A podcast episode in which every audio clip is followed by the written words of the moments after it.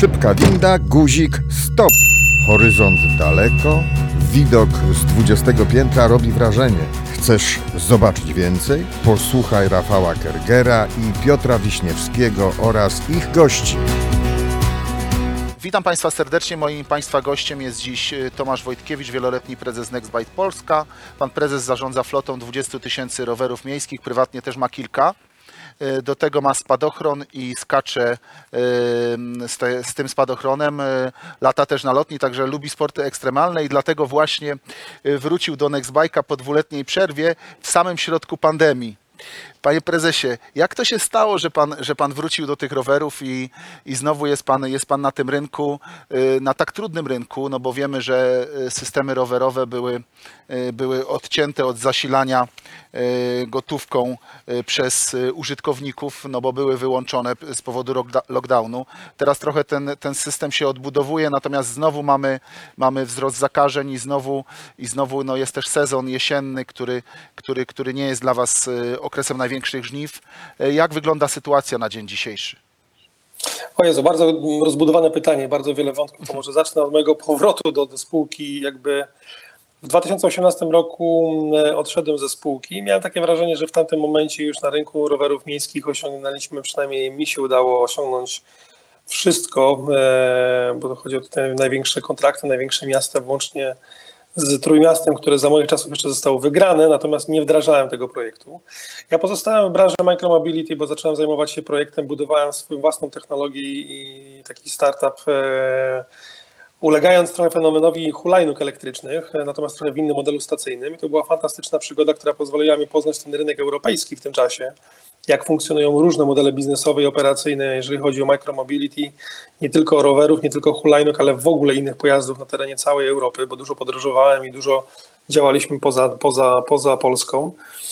No i w międzyczasie jakby mm, to również jakby nie tylko Nextbike, ale całą branżę tą mobilnościową dotknęło jakby po pierwsze pandemia, po drugie w ogóle wystopowanie trochę pewnego rodzaju finansowania na tego typu projekty e, związane z pandemią i to był chyba największy taki stoper.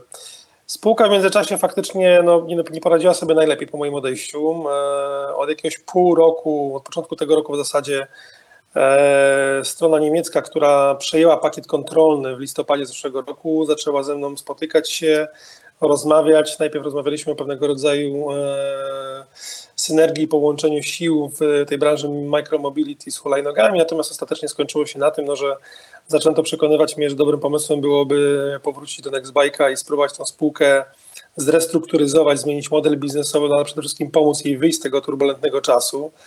No wydaje się, że to jest taki naturalny chyba krok, że jeżeli jest problem, no to się sięga po tego, kto zna najlepiej ten biznes, a na pewno potu, łez i, i wysiłku przez te 6 lat budowania nie tylko Nextbike, ale całego rynku micromobility, czy w ogóle bike sharingu w Polsce, no to wydaje się, że spędziłem dość dużo i utraciłem, więc trochę o tym wszystkim wiem.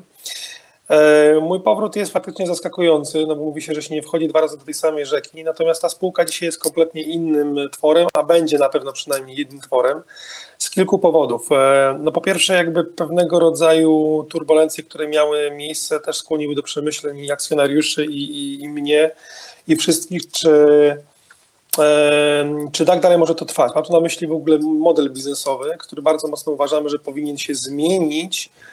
E, No bo trzeba sobie jasno powiedzieć, że spółka, czy w ogóle bike sharing, który wchodził do Polski w 2010 roku kiedy Nextbike w 2011 rozpoczynał, miał przed sobą pewnego rodzaju cele, zadania i jakąś funkcję, taką podobną jak na świecie, przekonywanie ludzi do tego, że rower może być fantastycznym środkiem transportu, uzupełnieniem transportu.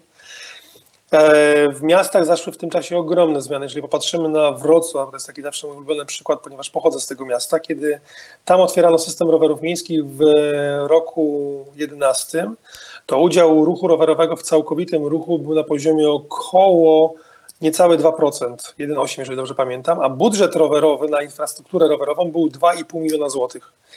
W międzyczasie tam spółka zrealizowała trzy kontrakty, w tej chwili realizujemy trzeci, gdzie jeździ po mieście 2200 rowerów, a zaczynało się tylko od 140. W międzyczasie te budżety roczne uległy już e, zwiększeniu do 25 milionów złotych, a w tym roku Wrocław na infrastrukturę rowerową wydaje rok do roku 60 milionów złotych.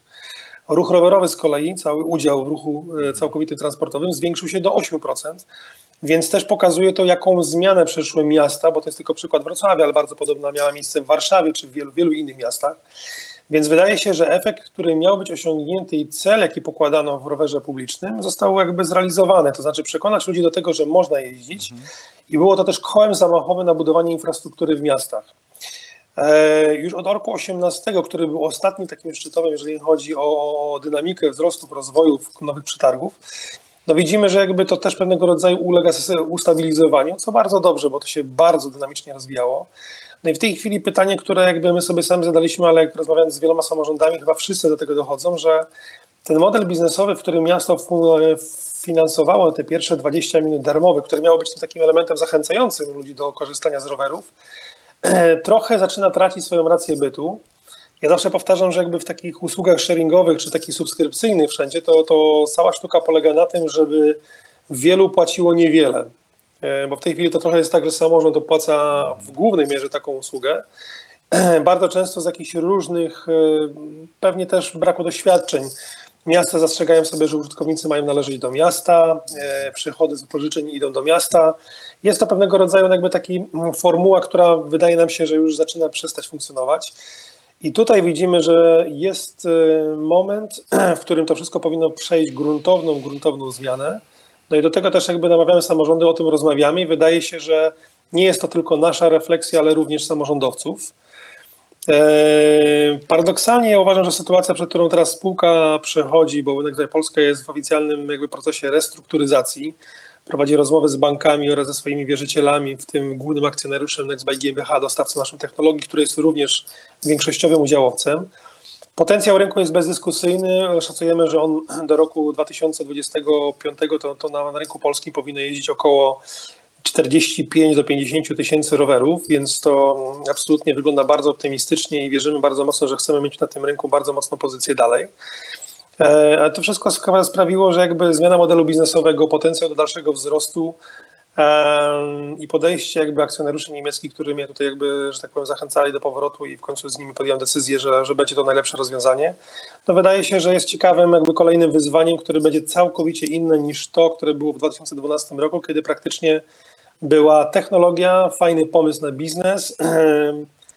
Pospinanie tego tak naprawdę rozbudowanie, zbudowanie rynku w Polsce było takim pierwszorzędnym zadaniem, co udało się, wydaje się, z dość dużym sukcesem. Mówi, e, mówił Pan na początku, że pytanie jest złożone, ale odpowiedział Pan na wszystkie jego części. E, Powiem Panu, e, zadam dodatkowe pytanie w związku z tym, co Pan powiedział. No jest jednak tak, że rzeczywiście no, potencjał rynku widać, jeśli by sytuacja wróciła do normy. No bo mamy, nie, mamy, nie mamy tak naprawdę roweru, roweru miejskiego w Trójmieście, nie mamy obecnie w Krakowie, niepewna sytuacja jest w Warszawie, gdzie, gdzie przetarg został ogłoszony na, na, na, taki, na, takie, na taką usługę pomostową. I z drugiej strony jednak y, jakby rynek wycenia działalność y, takich firm jak Nextbike gorzej niż, y, niż wiele lat temu. Y, Wystarczy spojrzeć na, na kurs giełdowy y, firmy, prawda? No tutaj ta różnica jest, no to jest po prostu, no po prostu są Himalaje, no bo kiedyś spółka była warta 100 zł za akcję, a dzisiaj jest 6 zł, więc to rozumiem, że pa- pan jest na tym stanowisku właśnie po to, żeby, żeby także tą wartość e, podnieść. Też chyba skokowo, wydaje mi się, no bo potencjał jest duży. E, No i teraz pytanie, w jakim kierunku te usługi mają zmierzać, żeby one były znowu nowoczesne? Bo dzisiaj te systemy, które znamy sprzed lat 5-7, no one już takie nowoczesne nie są. Nie ma tam rowerów elektrycznych, właśnie jest to, co pan powiedział, czyli płatność dopiero po 20 minutach. Niektóre miasta zastrzegają, że nie mogą korzystać ludzie spoza miasta. No problem na Śląsku na przykład został rozwiązany, no mamy te, te dojazdówki i, i, i ten system działa w całości. Metropolia się za to wzięła, ale było też tak, że rzeczywiście, że na przykład z jednego miasta na Śląsku w centrum aglomeracji nie można było dojechać do drugiego miasta na rowerze, znaczy można było dojechać, ale trzeba było nim wrócić. E, Nie można było go zostawić. Teraz już to, już to funkcjonuje. Jak, jak, jak, jak te systemy, w jakim kierunku one mają ewoluować, żeby, żeby były nowocześniejsze i e, przez to bardziej atrakcyjne? E, Śląsk, z którego rozumiem, Państwo też pochodzą i jakby na którym e, zawsze mam przyjemność tam być, faktycznie był takim pierwszym doskonałym przykładem integracji różnych miast. No, nie ma co ukrywać, że od lat w aglomeracji śląskiej toczyły się rozmowy na temat jednego e, ogólnego systemu, no bo to jest naturalną rzeczą, że tam powinny być te miasta połączone w siatkę jednego operatora albo jednego systemu. Do tej pory do tego nie doszło, aczkolwiek rozmowy są bardziej zaawansowane niż kiedykolwiek po, po, po wielu latach. Ja się z ogromnym zainteresowaniem przy, przy, przyglądam temu projektowi, bo tam jest mowa nawet o 10 tysiącach rowerów na terenie całej aglomeracji, ale w ogóle o takim projekcie e, mobilnościowym, który będzie uwzględniał nie tylko rowery, ale również inne środki e, transportu indywidualnego. E, zwrócił Pan uwagę na bardzo słuszną uwagę, słuszną, słuszny element. Jak się będą te systemy rozwijały? Bo to nie, o to, nie tylko o to chodzi, żeby zlikwidować te 20 minut darmowych, natomiast wydaje mi się, że wcześniej to trochę było też traktowane jak trochę takie zabawki, um, wizytówka dla miasta, czyli system roweru publicznego w danym mieście, który bardziej miał wizerunkowe funkcje niż tak naprawdę e, wysprowadzał pełny potencjał, który w tym tkwi. Mam tu na myśli to, że ograniczenie w postaci takim, że użytkownicy, którzy są naprawdę miastu do niczego niepotrzebni, byli rejestrowani, byli jakby powiedzmy bazą danych miasta, którzy, z którymi nie można było nawiązywać innych, nie wiem, partnerstw, ściągać partnerów, którzy mogliby uatrakcyjniać te systemy. Integracja tych systemów bardzo rzadko była przewidziana z innymi środkami transportu. Tutaj można tylko powiedzieć o takich miastach jak Białystok, któremu się to udało z dużym sukcesem, czy w Łodzi z migawką. To praktycznie w żadnym innym mieście nie doszło na razie do takiej pełnej integracji systemu rowerowego z transportem, a przypomnijmy cały czas, że jego nadrzędną funkcją to jest uzupełnienie transportu publicznego, żeby dojeżdżać do środków komunikacji takiej, e, takiej standardowej.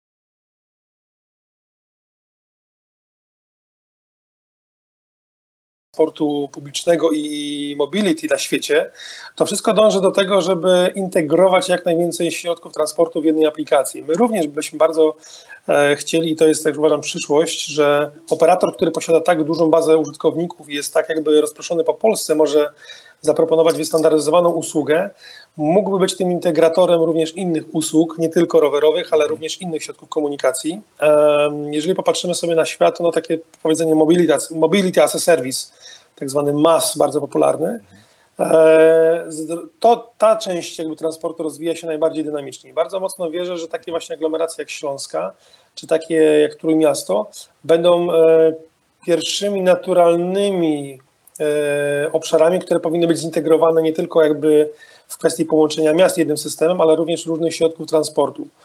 E, Firma Nextbike wcale nie, nie postrzega siebie już jako firmy rowerowej. My patrzymy i mamy już przetestowane inne urządzenia mobilnościowe, które byśmy bardzo mocno chcieli w przyszłym roku być może testować już na ulicach miast i następnie rozszerzać też swoje portfolio tak, żeby móc proponować samorządom nie tylko rowery, ale również jakby pewnego rodzaju pakiety różnych pojazdów, na których w jednej aplikacji użytkownicy będą mogli poruszać się po mieście.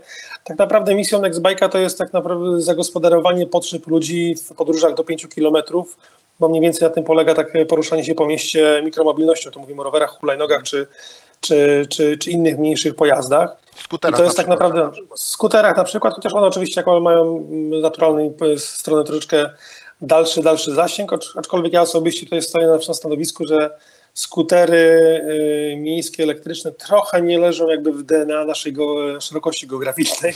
To bardziej jednak pasuje trochę do Włochy, Portugalii, Hiszpania i tego typu, typu kraje. E, Sam osobiście jeżdżę wespą e, i uważam to za fantastyczne, natomiast myślę, że ludzie jednak nie mają takiego masowego przekonania do tego środka transportu. Co innego z rowerami, z hulajnogami, które fantastycznie jakby się rozwinęły i dynamika jest niesamowita. Mam sporo uwag co do sposobu zarządzania mikromobilnością hulajnóg elektrycznych, szczególnie w tej chwili, w tym modelu, który one funkcjonują. Można to zrobić dużo lepiej, ale na pewno integracja tego w przyszłości to będzie pokazywać. To, to, to jest kierunek, w którym powinny miasta iść i uważam, że powinny trochę uwolnić ten taki jakby model white label, kiedy operator przychodzi i tak naprawdę ma bardzo mocno związane ręce, żeby dostarczyć użytkownikom dużo innych wartości i możliwości, niż tylko te stricte bardzo na sztywno zapisane w kontrakcie. Rozumiem. No dobrze, to przejdźmy teraz do, do konkretów y, już y, konkretnych toczących się postępowań. Y, Może, może zacznijmy od, od, od Veturilo w Warszawie, to jest największy system w Polsce i tutaj jest przetarg na, na kontynuację tego systemu mimo pandemii, oczywiście w takiej formie, jaka, jak te rowery funkcjonowały. Nie ma tego przetargu już, który był na 8 lat rozpisany przed pandemią. Wy w tym przetargu jesteście. Na jakim to jest etapie i, i, i czego możemy się spodziewać? Czy warszawiacy nadal będą mieli rower miejski? E, No, bardzo mocno w to wierzymy i jakby my stoimy na stanowisku, że zrobimy wszystko, żeby te żeby warszawiacy mieli dostęp do roweru publicznego.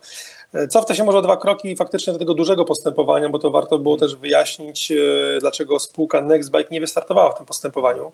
Mnie co prawda jeszcze w spółce wtedy aktywnie nie było, natomiast byłem już w Radzie Nadzorczej spółki po to, żeby przyglądać się sytuacji i tak naprawdę co należałoby zrobić w pierwszej kolejności przed jakby e, wejściem aktywnie do spółki ponownie. Eee, Przetarg na duże ośmioletnie Veturilo został ogłoszony tuż przed pandemią. Bardzo niefortunnie, no tego nikt nie był w stanie przewidzieć. Technologia w tego typu em, systemach, jak systemy rowerów publicznych, no, zmienia się bardzo dynamicznie. Na praktycznie co roku jakby wprowadza pewne nowości. Em, Rowery elektryczne, czy, czy, czy różne innego pojazdy, czy platforma sama. E, Zresztą pytał się Pan w poprzednim pytaniu o to, czy Nextbike jakby, że ta technologia się trochę przestarzała, którą dostarczamy. Ty- Nextbike dysponuje bardzo szerokim portfolio produktów i różnych pojazdów, które są w Polsce na razie śladowo dostępne, tylko standardowe rowery i elektryczne, natomiast posiadamy dużo więcej innych rozwiązań. E, Przetarg Veturilo był ogłoszony tuż przed pandemią. E, Jest to bardzo wymagający ośmioletni kontrakt na 6700 rowerów. Tuż przed e, momentem składania oferty pandemia była już w tak mocno rozwojonej fazie, że razem tutaj z akcjonariuszami jakby i Radą Nadzorczą doszliśmy do wniosku, że składanie oferty w takim przetargu wiąże się z no, czystym szaleństwem. Tak dużo niewiadomych, tak dużo ryzyk, które powstały w wyniku pozrywania łańcuchów dostaw z Azji, gdzie gro branży rowerowej się praktycznie cała się e, zaopatruje, powodowało, że było tak dużo niewiadomych i ryzyk, że ten przetarg może się w ogóle nie udać. Natomiast również, jeżeli by było trzeba składać ofertę, to byłaby ona znacznie, znacznie poza budżetem e, zamawiającego. Spółka wystosowała pismo do miasta, e, tłumacząc swoją sytuację, no bo jakby czuliśmy się bardzo niekomfortowo, że nie wystartujemy nie dlatego, że nie chcemy, tylko obiektywne przyczyny są takie, że to nie jest dobry czas na rozstrzyganie tego typu skomplikowanych technologicznie. Tu panu wejdę, wejdę w słowo, słowo, panie prezesie, no, bo była oferta, rzeczywiście pojawiła się też nie wasza, y, waszej konkurencji, y, która też była poza budżetem znacząco. Tak, dokładnie właśnie do tego zmierzałem, że oferta jedyna, która została złożona, naszym zdaniem była też niedoszacowana, co jest bardzo ważne, chcę podkreślić. Uważam, że w tych pieniądzach tego projektu się nie dałoby zrealizować, a już na pewno nie w tym czasie. Eee, Ale to mm, słusznie Pan zwrócił uwagę, jedyna oferta złożona w tym postępowaniu przekraczała budżet zamawiającego bodajże ponad 70 milionów, e, licząc netto netto, bo to była firma zagraniczna. E, Więc to tylko potwierdza, że nasze stanowisko było słuszne. De facto skończyło się tak, że miasto mm, jakieś bodajże półtora tygodnia temu unieważniło to duże postępowanie. W międzyczasie natomiast, widząc brak szansy, przede wszystkim finanse w samorządach, które zostały mocno nadszarpnięte, możliwości rozstrzygnięcia tego, miasto zdecydowało się na pewnego rodzaju takie pomostowe rozwiązanie, które ma pomóc przeczekać ten okres i tutaj ja się z tym bardzo zgadzam, że to był bardzo rozsądny i dobry ruch. To znaczy ogłosiło postępowanie na rok z opcją, z możliwością przedłużenia do dwóch lat e, na okres przejściowy, w którym no, dopuszcza pewnie bardziej liberalne pewne elementy, jak trochę też nie nowy sprzęt, no bo ciężko sfinansować przetarg na 5 tysięcy rowerów na nowym sprzęcie bez gwarancji długoletniego kontraktu. Więc dopuszcza takie pewnego rodzaju alternatywne rozwiązania. No i ten przetarg ma zostać rozstrzygnięty. Termin składania ofert został wczoraj przesunięty z 19 października na 3 listopada. To rozwiązanie ma pomóc przeczekać ten okres, unormować się sytuacji, zobaczyć tak, no, jak będzie wyglądał rynek e, rowerowy, finansowy, bo to też bardzo mocno było punktem dotknięte brak finansowania na tego typu projekty. E, I wtedy ogłosić długie, duże postępowanie. Myślę, że to będzie też bardzo dobry czas do refleksji, do rozmów z miastem, czy, ten, czy, czy ta, ta przyszłość roweru miejskiego powinna wyglądać tak samo, czy ta formuła się trochę już nie wypaliła. Tu znowu będę wracał trochę tak jakby e, No do tego, co wcześniej do- mówiliśmy. tego, co wcześniej mówiliśmy, wydaje mi się, że Warszawa jako taki zawsze taki lider i taki powiedzmy przykład, benchmark dla wszystkich, nie tylko polskich miast, no to jest takim najlepszym mm, ośrodkiem, który mógłby zmienić albo też pokazać, jak inaczej ten rower może funkcjonować. Wydaje mi się, że tutaj są bardzo fantastyczni ludzie, którzy od strony miasta tym projektem zarządzają, więc e, myślę, że, że, że to, to jest kwestia dobrego czasu do rozmowy, no ale przede wszystkim pierwszej kolejności to, co Pan wspomniał na początku, to jest zapewnienie, żeby warszawiacy nie zostali bez roweru publicznego, no bo nie ma co ukrywać, że w czasach pandemii nie tylko, a to był ogromny sukces, to jest ogromny sukces miasta i jakby popularność jego jest bardzo duża nadal. Natomiast jakby dodatkowo w czasie pandemii E, Zdajemy sobie z tego sprawę, że to jest jeden z najbardziej bezpiecznych środków transportu, o które my również dbamy. Codziennie dezynfekujemy terminale i rowery, tam gdzie użytkownicy mogą mieć styk dotykowo z, z jakimś zagrożeniem. Na samej jeździe rowerowej, indywidualnej wierzymy, że bardzo, bardzo ograniczone jest ryzyko zarażenia się koronawirusem. Natomiast wiemy, że ten system jest bardzo potrzebny zarówno mieszkańcom, jak i miastu, więc jakby no, my tutaj jesteśmy spełnić, e, że tak powiem, stanąć na wysokości zadania i złożyć tą ofertę e, w tym postępowaniu, tak aby zapewnić ciągłość tego systemu i dać wszystkim stronom czas na taką pewną refleksję, zobaczenie jak to, jak to powinno wyglądać. To jeszcze dwa słowa może też o tym, co się stało w czasie koronawirusa z rowerami w ogóle w Europie, a na tle Polski, bo to też było jednym z dużych elementów problemu spółki, które dotknęły w tym roku, które były wręcz takim gwoździem do trumny. Mam tutaj na myśli e, no, dość taką niezrozumiałą, zaskakującą informację o zamknięciu rowerów publicznych w, w kwietniu tego roku na ponad półtora miesiąca, na blisko półtora miesiąca. Była sytuacja to na tyle zaskakująca, że nie wiadomo było, ile to będzie trwało, i jakby decyzje tutaj władz e, naszych, polskich, e, poszły w odwrotnym zupełnie kierunku niż cała Europa, bo patrząc na, na doświadczenia Francji, Włoch czy Niemiec, a mamy również jakby z pierwszej ręki informacje, jak zareagowały miasta, samorządy i rządy krajów, gdzie nasz partner Nextbike GmbH operuje, no to tam dokładnie to szło wszystko w odwrotnym kierunku. Po pierwsze, samorządy i rządy zaczęły dofinansowywać środki komunikacji indywidualnej, czyli patrz rowery. We Francji na przykład mieszkaniec każdy mógł dostać 50 euro na, na remont swojego roweru, który wyciągnął z piwnicy i to było dofinansowania. Dodatkowo 500 euro rocznie przyznawano na podróże na możliwość albo zakupu roweru, albo wydanie go na zakup abonamentu na właśnie na, na typu rowery czy, czy hulajnogi elektryczne.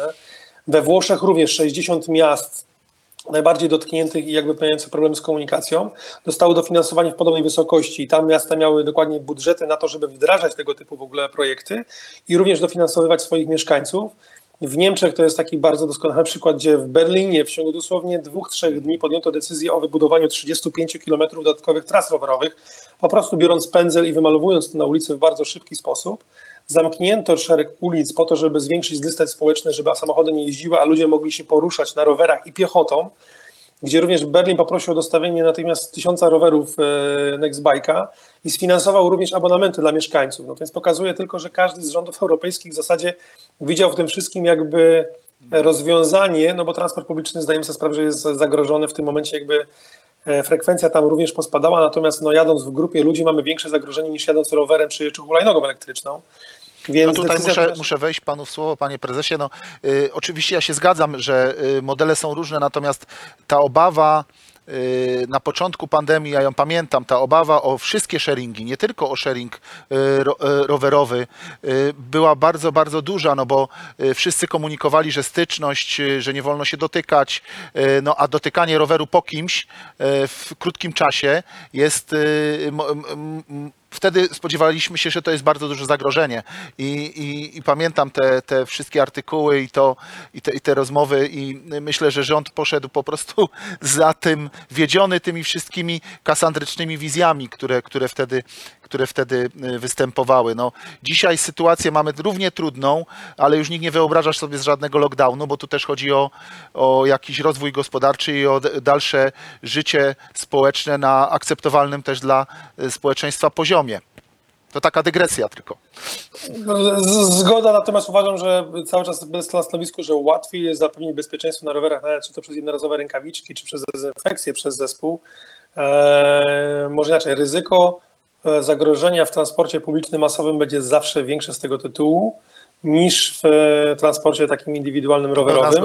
Miejmy z każdym samorządem, z którym rozmawiałem, to frekwencja, czyli przychody z biletów, jakby ilość pasażerów w transporcie publicznym no, dramatycznie obniżyła się, co jest jakby no, naturalnym jakby zjawiskiem. Również tego doświadczamy z prostego powodu, że w miastach w tej chwili jest zdecydowanie miejsc, mniej ludzi, którzy pracują. Home office, czyli jakby praca zdalna jakby zrobiła również swoje, brak studentów. Wczoraj znowu ponownie mamy zamknięte uczelnie wyższe i szkoły średnie no nie ma się co dziwić. Natomiast jakby no myślę, że to jakby tutaj nie ma teraz patrzeć na rekordy i na frekwencyjność, tylko na tak naprawdę przetrwanie tego trudnego okresu i wspieranie ludzi w jak najlepszy możliwy sposób. My y, robimy to codziennie, każdego dnia i wierzymy bardzo mocno, że ten rower jest potrzebny dzisiaj jak nigdy dotąd dla mieszkańców miasta. Y, Mamy też kolejny przetarg, w którym, y, w którym uczestniczycie. Od niedawna wiemy, że, y, że, że ponownie. Mówimy tutaj o systemie MEWO dla obszaru metropolitalnego Gdańska, Gdyni, Trójmiasta, Sopotu także oczywiście. No i tutaj, mm, tutaj jest taka sytuacja, że w zasadzie jakby popatrzeć na historię Nextbike'a w Polsce, no to problemy zaczęły się de facto od tego przetargu. Nie od pandemii się zaczęły, to od tego przetargu. Tutaj, y, tutaj, tutaj y, w jakiś sposób można powiedzieć polegliście, no przynajmniej samorządowcy nie mieli na tyle cierpliwości, żeby, żeby wam y, dalej wtedy ufać. Teraz wracacie do gry. Na jakim e, etapie jest ten przetarg i czy jesteście tam w negocjacjach? Faktycznie w Trójmieście trwa jakby powiedzmy proces projektu MEWO 2, można tak nazwać, tak się utrwaliła taka robocza nazwa. E, Odbywa się to w formie dialogu konkurencyjnego, do którego Nextbike e, jeszcze przed moim powrotem do spółki zgłosił się. Został wykluczony z tego postępowania, natomiast już po moim tutaj powrocie odwołaliśmy się do Krajowej Izby Odwoławczej, bo uważam, że przesłanki odrzucenia były absolutnie nie, nietrafne. Eee, Krajowa Izba Odwoławcza przychyliła się naszego zdania, więc zostaliśmy przywróceni do tego postępowania. W tej chwili w e, dialogu konkurencyjnym są obecne trzy firmy, trzy podmioty, a tak naprawdę dwa konsorcja i jakby i Nextbike Polska. E, Paradoksalnie ja uważam, że mm, pełna zgoda, że ten, ten projekt nie został dowieziony na należytym poziomie, jakby nie udało się. Natomiast tutaj miejmy na uwadze, ten projekt trójmiejskiego roweru publicznego był arcyinnowacyjnym po- projektem. To było coś niespotykane na skalę Europy. Przypomnę, że był to projekt, który zakładał po raz pierwszy 4000 rowerów elektrycznych, w zupełności 100% flotą elektryczną w systemie bezstacyjnym, gdzie wiemy, że każdy rower elektryczny czy każdy pojazd elektryczny, jego największym wyzwaniem to jest ładowanie baterii, jakby zapewnienie, żeby był dostępny przez naładowaną baterię. E, Warto zwrócić uwagę, że ten projekt był zlokalizowany nie na terenie Gdańska, Gdyni, Sopotu, Trójmiasta, jak to się potocznie mówi, tylko na terenie 14 gmin, gdzie skrajne odległości między jednym a drugim, a najbardziej oddalonymi gminami to dochodziły do 100 kilometrów. Em, Również jeżeli popatrzymy sobie na fakt, że ten system został podzielony na dwa etapy. W pierwszym etapie na terenie 14 gmin zlokowano 660 stacji, i wpuszczono do tego systemu 1200 rowerów tylko, a w drugim etapie miało zostać dostarczone kolejne 3000 rowerów. E, mieszkańcy również do tego, którzy byli bardzo spragnieni tego roweru, bo o tym projekcie rozmawiano w Trójmieście praktycznie odkąd ja zacząłem się bike sharingiem zajmować, więc prawie to już 8 lat. Więc to było, to, to było 6 lat, 6 lat rozmów, przepraszam, to był bardzo długi okres, więc na pewno wszyscy byli bardzo, bardzo spragnieni, wyczekiwali. No i też popatrzmy sobie abonamenty, które były przez zamawiającego skonstruowane w dość e, zaskakujący sposób. Myśmy to zwracali uwagę podczas przetargu, że one są bardzo niskie. Tam za 10 zł miało się dostęp do roweru elektrycznego w abonamencie z godzinnym darmowym czasie, czasem, e, czy 90 minutami, w zależności od abonamentu. Więc było to tak naprawdę, można powiedzieć, za darmo. No więc nie, nie, nie należy się dziwić, że, że popyt w, w Trójmieście na tego typu usługę no był gigantyczny, na pewno przewyższył wszelkie, wszelkie, wszelkie oczekiwania, ale w samym projekcie było tak dużo elementów technologicznie innowacyjnych, e, że, że, że po prostu doprowadziło to do tego, no, że mm, projekt się nie powiódł. Ja bym tak nie wyrokował jednoznacznie, że to jest tylko i wyłącznie wina jakby mm, Nextway Polska. Uważam, że innowacyjność tego projektu i pewnego rodzaju brak doświadczenia, być może wyczekiwanie, to jest kompleksowa sprawa, która doprowadziła do tego, że ten projekt w takiej formule, z takimi zapisami umowy nie mógł się udać. W tej chwili spółka jest przywrócona do, do, do, e, do dialogu konkurencyjnego. Paradoksalnie wydaje mi się, że Nextbike Polska jako jedyny z tych wszystkich operatorów, który zarządzał tym systemem, co prawda przez 6 miesięcy tylko, natomiast zrozumiał i zobaczył na własnej, że tak powiem, skórze, jak to może wyglądać, z czym to się je tak naprawdę. Wydaje mi się, że paradoksalnie ma największą wiedzę, doświadczenie i jest w stanie uniknąć najbardziej powtórzenia błędów, które tam w takim projekcie mogą się zdarzyć. Eee, Obszar metropolitalny rozmowy prowadzi w tej chwili rozmowy. Myśmy przedstawili swoje propozycje, myśmy przedstawili swoje kalkulacje, które były również jakby uwzględniały doświadczenie z tego, z tego nieudanego projektu.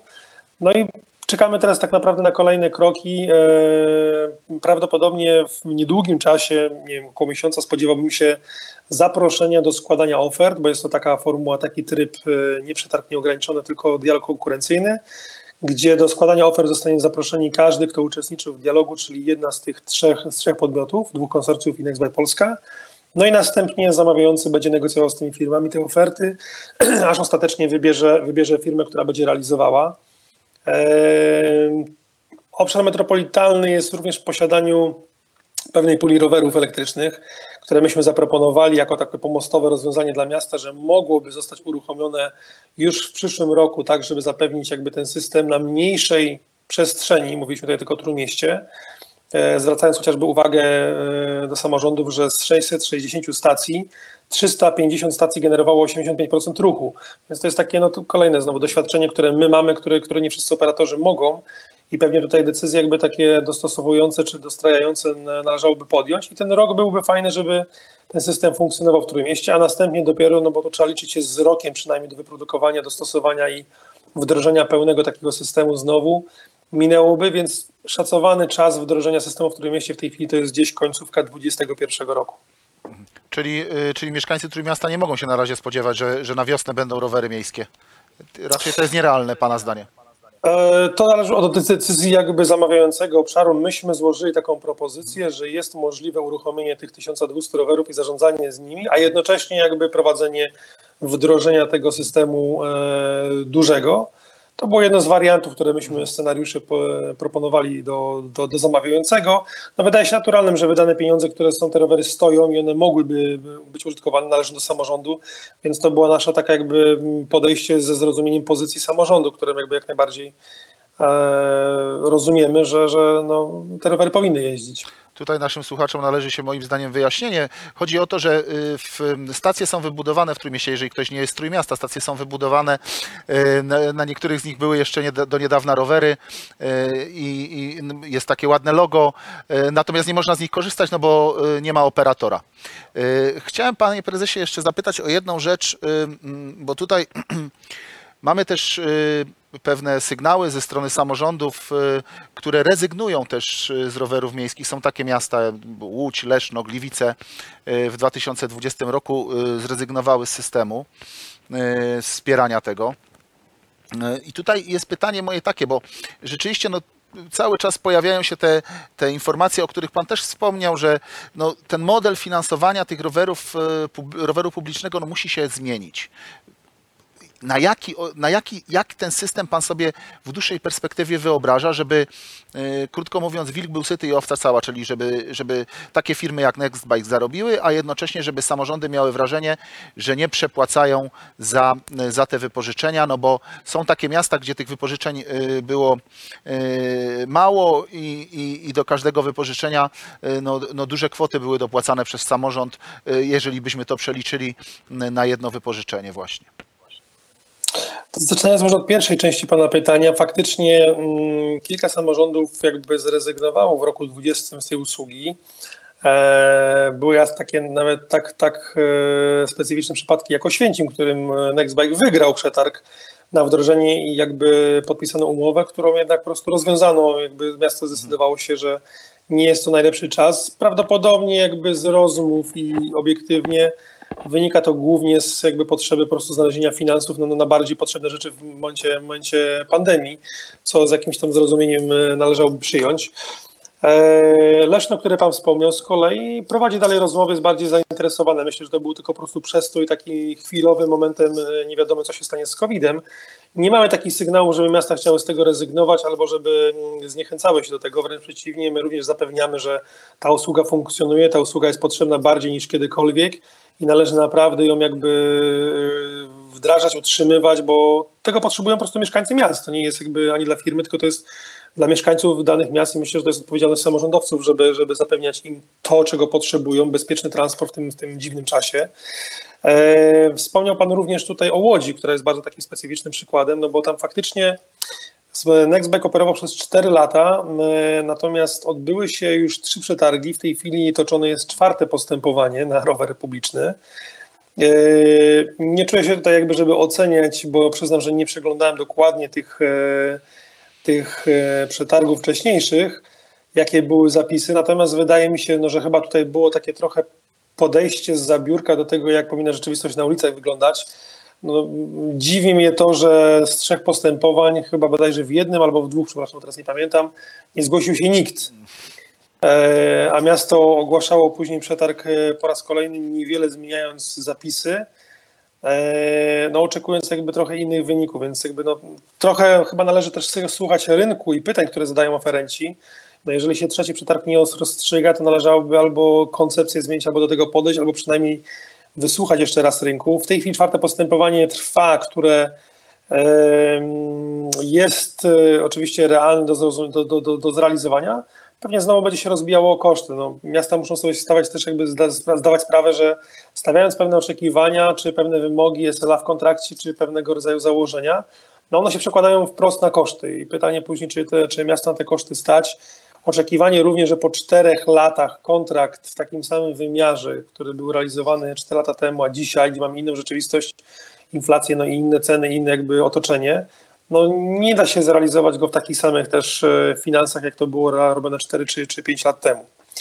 Wracając natomiast do drugiej części Pana pytania, jak te takie systemy, jak się powinien zmienić ten model biznesowy, E, to co wspominałem na początku rozmowy, że wierzymy bardzo mocno, że ten rower tą swoją funkcję edukacyjną już e, wypełnił i pójście w kierunku modelu subs- subskrypcyjnego, to znaczy, żeby em, systemy rowerów publicznych zawsze będą potrzebowały wsparcia samorządów, bo one nigdy na siebie nie, nie zarobią. W takim systemie komercyjnym takiego przykładu na świecie po prostu nie ma i to, to, to się nigdy nie zepnie, podobnie jak transport publiczny, który no nie wiem ile byśmy pasażerów przewieźli, on zawsze musi być dodawany przez samorządy, więcej 40 a 70% chyba na całym świecie, jeżeli dobrze pamiętam.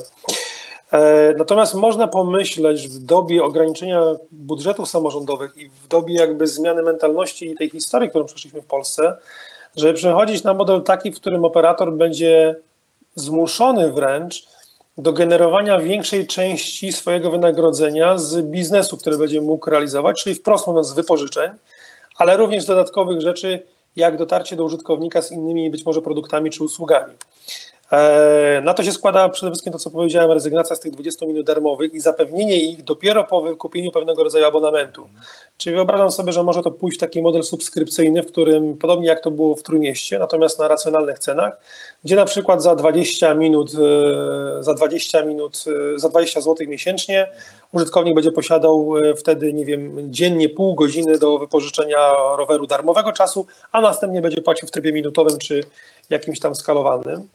Druga rzecz to jest e, fakt e, SLA, które bardzo często w kontraktach jest założone bardzo sztywnie. E, Pewnie musimy się zgodzić, że rondo na, przepraszam, stacja, która jest zlokalizowana w centrum na jakimś placu bardzo ruchliwym, a stacja, która jest zlokalizowana z kolei również na obrzeżach miasta, no nie będzie tak samo performowała i przykładanie takich samych wymogów LSLA, relokacji do nich trochę się mija z celem. E, Zmieniając model biznesowy, w którym myśmy przeszli na model subskrypcyjny, ale również przekazali przede wszystkim przychody do, do operatora, będzie to powodowało, że tak naprawdę celem operatora będzie zapewnienie jak najlepszej ilości, jak najlepszej jakości w odpowiednich miejscach, w odpowiednim czasie tych rowerów, po to, żeby użytkownicy mogli na nich jeździć, no bo wtedy operator będzie miał motywację, będzie dostawał większe wynagrodzenie, tak naprawdę świadcząc, świadcząc tą usługę. W tej chwili bardzo często to SLA jest usztywnione, płaskie, na całym mieście takie samo, co powoduje, że tak naprawdę jest przepalana gigantyczna ilość energii, czasu i pieniędzy, zapewniając to, a można by to się wydaje zrobić trochę bardziej efektywnie.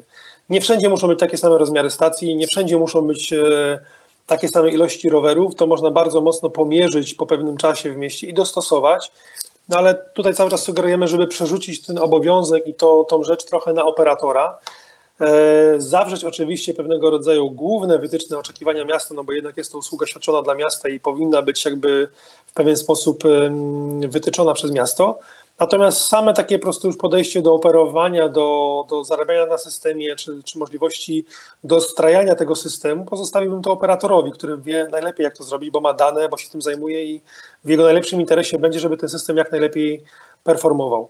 Również fakt, że użytkownicy w tej chwili byli rejestrowani bardzo często do bazy danych, która należała do miasta i brak możliwości dostarczania jakiegoś kontentu marketingowego czy różnych partnerów biznesowych, którzy mogliby zapewnić dodatkowe wartości, benefity dla użytkowników, chociażby ten darmowy czas, czy sfinansować subskrypcję.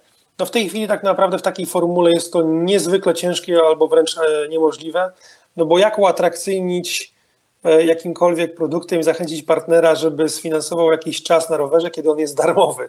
Ciężko jest zrobić jeszcze bardziej atrakcyjnym coś, co jest darmowe. E, Za również darmo wierzymy to bardzo- nic nie warte, prawda? No. Dokładnie. E, I również jakby takim ostatnim elementem, który uważam, że też wpłynie dla korzystnie dla wszystkich stron, mam tu na myśli jakość i bezpieczeństwo systemu. Em, Ja zawsze mówię, nie ma darmowego obiadu na świecie. My w tej chwili dając ludziom e, darmowe rowery, bo tak de facto odbiera to użytkownik, one nie są darmowe, bo są sfinansowane z podatków e, mieszkańców, e, które miasto dofinansowuje. Bezwzględny darmowy dostęp do tych rowerów powoduje również, że te rowery są mniej szanowane. Mamy niestety taką mentalność, nad którą pewnie jeszcze zmianą będziemy długo, długo pracować. To i tak się bardzo poprawiło przez lata. Natomiast uważam, że spowodowanie konieczności wykupienia abonamentu, żeby mieć dostęp do tej usługi, spowoduje, że również jakby szanowanie, jakość i dostępność tej usługi ulegnie znacznie poprawie. On top tego, co powiedziałem, że operator będzie się i tak bardzo mocno starał, bo będzie mu zależało, żeby mieć sprawny rower w odpowiednim miejscu, w odpowiednim czasie, w odpowiedniej ilości, żeby dostarczyć tą usługę i zarobić na nim. A jaka mogłaby być y, polityka cenowa i jakby mogły być skonstruowane umowy y, na wypożyczanie y, rowerów elektrycznych? Jest taki, jest taki projekt w Krakowie, 3000 rowerów elektrycznych. Oczywiście on jest na razie w powijakach, natomiast jest pomysł i pytanie jest takie, no, gdzie te rowery elektryczne mogłyby się zmieścić w tym abonamencie 20 zł? Rozumiem, że abonament na rowery elektryczne powinien być zupełnie inny, prawda? No zdecydowanie po doświadczeniach, które miasta twierdzimy, że tak powinien być zdecydowanie inny. Patrzmy sobie na, na e, elementy. System pricingu czy jakby abonamentów jest jakby zależny od wielu elementów. Przede wszystkim specyfiki miasta, jakie usługi inne tam są. Jeżeli patrzymy sobie zawsze, jak dużo ludzi korzysta z hulajnóg elektrycznych, e, ja zawsze podaję taki przykład. Odblokowanie hulajnogi elektrycznej kosztuje 3 zł, przejechanie 10 minut, gdzie minuta kosztuje później 50 groszy, kosztuje de facto użytkownika 8 zł. Uważam, że jest to bardzo droga usługa, mówiąc, e, mówiąc wprost, bo porównywalna do przejazdem taksówką, więc jest to jako mała alternatywa dla transportu czy dla, e, czy dla tego typu usług. Myśmy zrobili kiedyś badanie, gdzie przepytaliśmy 400 użytkowników e, operatora takiego globalnego hulajnóg elektrycznych. Padło, że około 5 zł, czyli jakby stawka mniej więcej zbliżona do bi- biletu komunikacji, jednorazowego biletu komunikacji transportowej powinna być odpowiednią ceną, którą ludzie są w stanie zapłacić. Jeżeli chodzi w Trójmieście również, gdzie abonamenty, tak jak wspomniałem, były na poziomie 10 zł na rowery elektryczne, e, to są dwa czynniki. Jedno to jest dostępny czas w tym abonamencie, druga to jest cena abonamentu. E, Miasto ma również refleksję taką, że te abonamenty były drastycznie za niskie. Zresztą jak popatrzymy sobie, to nawet ceny za komunikację zbiorową w, w Trójmieście były droższe zdecydowanie niż te abonamenty na rowery elektryczne. Mówię tam o godzinach, o, o biletach 24-godzinnych czy jakichś takich przyjazdowych. E, Tam również dokonano pewnego rodzaju badanie wrażliwości klienta na cenę i e, absolutnie akceptowalnym poziomem byłby przynajmniej trzy razy większy e, w Trójmieście, czyli około 30 zł, 29 dokładnie. E, Więc myślę, że ludzie są w stanie zapłacić za, za, za usługę trochę więcej niż 20 minut darmowych. E, Jeżeli patrzy Pan na badania transportu publicznego i wymienione cechy dla użytkowników, klientów, które są najważniejsze, to cena, jeżeli dobrze pamiętam, jak widziałem e, jakiś czas temu takie badanie, to była bodajże na szóstym miejscu. Czyli pierwszym to była punktualność, drugie to była czystość, czwartym to była dostępność, łatwość sposobu zakupienia biletu czy tego typu elementów, a cena była dopiero tak naprawdę szóstym jakby czynnikiem decydującym e, do zachęcenia do tego transportu. Wracając tutaj do Krakowa, o którym Pan wspomina, ponieważ spółka również Nextbike Polska jest w rozmowach, e, w dialogu z miastem i przysłuchujemy się, jakby patrzymy jakby no tutaj już zainteresowanie na te 3000 rowerów elektrycznych, bo mamy w tym trochę doświadczenia. Tam nie ma zdecydowane jeszcze, czy to będą 3000 rowerów elektrycznych, czy flota pół na pół, ale faktycznie taki projekt jest rozważany i ma być wdrażany w Krakowie. Kraków jest z kolei takim innym specyficznym e, miejscem, stąd mówiłem też, że jakby tutaj miasto do miasta należałoby rozważyć. W Krakowie mamy ogromną ilość turystów. Jakby to jest miasto najbardziej specyficzne pod tym kątem w Polsce. Pamiętajmy, że turyści podejmują jakby decyzje bardzo mocno impulsowo, są jakby dużo bardziej skłonni zapłacić na urlopie więcej za ten sam produkt, za który by zapłacili podczas swojego normalnego funkcjonowania w danym mieście. Więc tutaj pewnie wrażliwość cenowa turystów będzie znacznie mniejsza, to znaczy będą gotowi zapłacić więcej. Em, Ale wracając do pytania, to wydaje mi się, że abonament taki na rower elektryczny no, powinien być na, przy, na pewno przynajmniej dwukrotnie wyższy niż abonament na, na, na rower zwykły. Na koniec, panie prezesie, chciałem panu zadać jeszcze jedno pytanie. Yy, No bo oczywiście oprócz tego, że jest pan yy, sprzedawcą, jest pan yy, szefem firmy, jest pan, mm, mm, niesie pan dobrą nowinę i tą ideę sharingu szerzy wśród, wśród Polaków, no to jest też pan menedżerem i ma pan też obowiązki wewnątrz firmy. No i na czym tak de facto w praktyce polega dzisiaj restrukturyzacja Nextbike'a? E,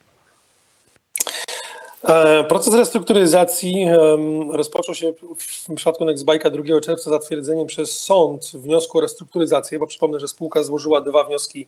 Jeden to o upadłość, a drugi o restrukturyzację, które są rozpatrywane równolegle. Sąd nie widział przesłanek do upadłości, wręcz przeciwnie, uważał, że spółka ma duży potencjał do restrukturyzacji dalszego funkcjonowania. Dlatego też otworzył przyspieszone postępowanie e, układowe. Jednocześnie został wyznaczony nadzorca sądowy, który ten proces ze strony sądu nadzoruje. Jakby spółka jest z nim w stałym kontakcie i e, jest zobowiązana uzyskać wiele zgód przed podjęciem jakichkolwiek działań. E, W naszym wypadku e, cała restrukturyzacja polega na rozmowach z naszymi wierzycielami, które są, dzielą się na takie trzy główne grupy. Jedną grupą to jest grupa banków, trzech, a w zasadzie już teraz dwóch, które finansowały działalność Nextweb Polska. Z nimi rozmawiamy w tej chwili o przemodelowaniu jakby zobowiązań tak, żeby, e, żeby obie strony były z tego zadowolone. Tu nie mogę mówić o, o szczegółach, bo są to rozmowy jakby między stronami na razie. E, Drugą grupę stanowi e, główny dostawca technologii, to jest Nextbike GmbH, który jest jedno- jednocześnie udziałowcem, akcjonariuszem Nextbike Polska i w tej chwili posiada nawet pakiet kontrolny większościowy, więc jest również jak najbardziej zainteresowany tutaj em, ratowaniem i spółki, i potencjału rynku przede wszystkim, bo, bo przez taki pryzmat należy patrzeć. No oraz grupa trzecia to są jakby drobni, drobni wierzyciele. Generalnie jakby cała restrukturyzacja polega na przygotowaniu modelu finansowego, jakby prognozy na najbliższe 5-10 lat. Rozważamy to w różnych wariantach, która pokaże, jak spółka jest w stanie wyjść z, z obecnego zadłużenia, spłacić je, funkcjonować, no i też nie ukrywajmy, dalej się rozwijać, bo to jest jakby podstawowy punkt. Nie chcemy zostać w tym miejscu, tylko chcemy, żeby ta spółka się rozwinęła. Wracając do tego, co mówiłem, widzimy potencjał około 45-50 tysięcy rowerów do 2025 roku na rynku polskim, biorąc pod uwagę projekt Śląska 10 tysięcy rowerów, Krakowa 3 tysięcy, Trójmiasta, Warszawę, no i odnawianie kontraktów w nowych, największych miastach, czy Łódź, która w tej chwili zamawia 1500 rowerów z możliwością rozwoju, to to są liczby, które są bardzo konkretnie potwierdzone jakby planami różnych miast i samorządów, więc wiemy o co tak naprawdę można walczyć. Ja bardzo mocno wierzę, że ten proces formalnie, który wierzymy, że zakończy się głosowaniem i przygłosowaniem układu przez sąd na przełomie, myślę, pierwszego i drugiego kwartału, z uwagi na teraz troszeczkę wolniejsze działanie sądów i instytucji, e, pozwoli na to, żeby spółka weszła w nowy sezon już po restrukturyzacji. Wierzę również bardzo mocno, że ta spółka wyjdzie z tego procesu bardzo mocno wzmocniona. My mamy przez to ogromną e, szansę bardzo mocno przyjrzeć, się nie tylko modelowi biznesowym, ale kosztom spółki, jak to funkcjonowało. Wiadomo, że w momencie bardzo dynamicznego, szybkiego rozwoju, a taki ta spółka miała przez przynajmniej pierwsze 6 lat e, mojego prezesowania, e, myśmy skokowo rośli tak naprawdę. To jest to taki moment, żeby trochę jakby zrobić reshaping firmy, trochę zrestrukturyzować również ją operacyjnie, patrząc na koszty, patrząc na pewne rzeczy, do których podchodziliśmy, czy robiliśmy to w najlepszy sposób, czy możemy to jeszcze lepiej zrobić. E, I bardzo mocno wierzę, że spółka z tego samego procesu wyjdzie dużo mądrzejsza, ale przede wszystkim dużo bardziej wzmocniona. Niezależnie od tego, w jakiej formule skończą się rozmowy z bankami czy z naszymi wierzycielami, to będzie powodowało tylko, że będziemy mieć pewnego rodzaju dyscyplinę, e, którą będziemy musieli zrealizować przez okres e, zatwierdzony przez sąd. Mam tu na myśli spłatę tych wierzytelności.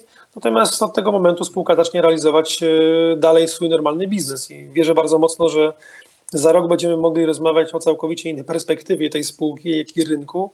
No i mam nadzieję, że zapomnimy trochę o tej historii nie tylko Nextbike, ale również tego koronawirusa, który nas otacza w tej chwili. Nie będziemy się zastanawiać, czy wybrać e, maseczkę czy rower. A jak pan ocenia, kiedy y, Nextbike będzie znowu zyskowną firmą? E, Wierzę bardzo mocno, że w 2021 rok będziemy już mogli pokazać dobre wyniki. Dziękuję za tą rozmowę, panie prezesie. Moim i państwa gościem był Tomasz Wojtkiewicz, prezes Nextbite Polska. To był podcast 20 Piętro. Chcesz wyrazić opinię? Masz pomysł na kolejny odcinek? Napisz do autorów na adres podcast wnp.pl.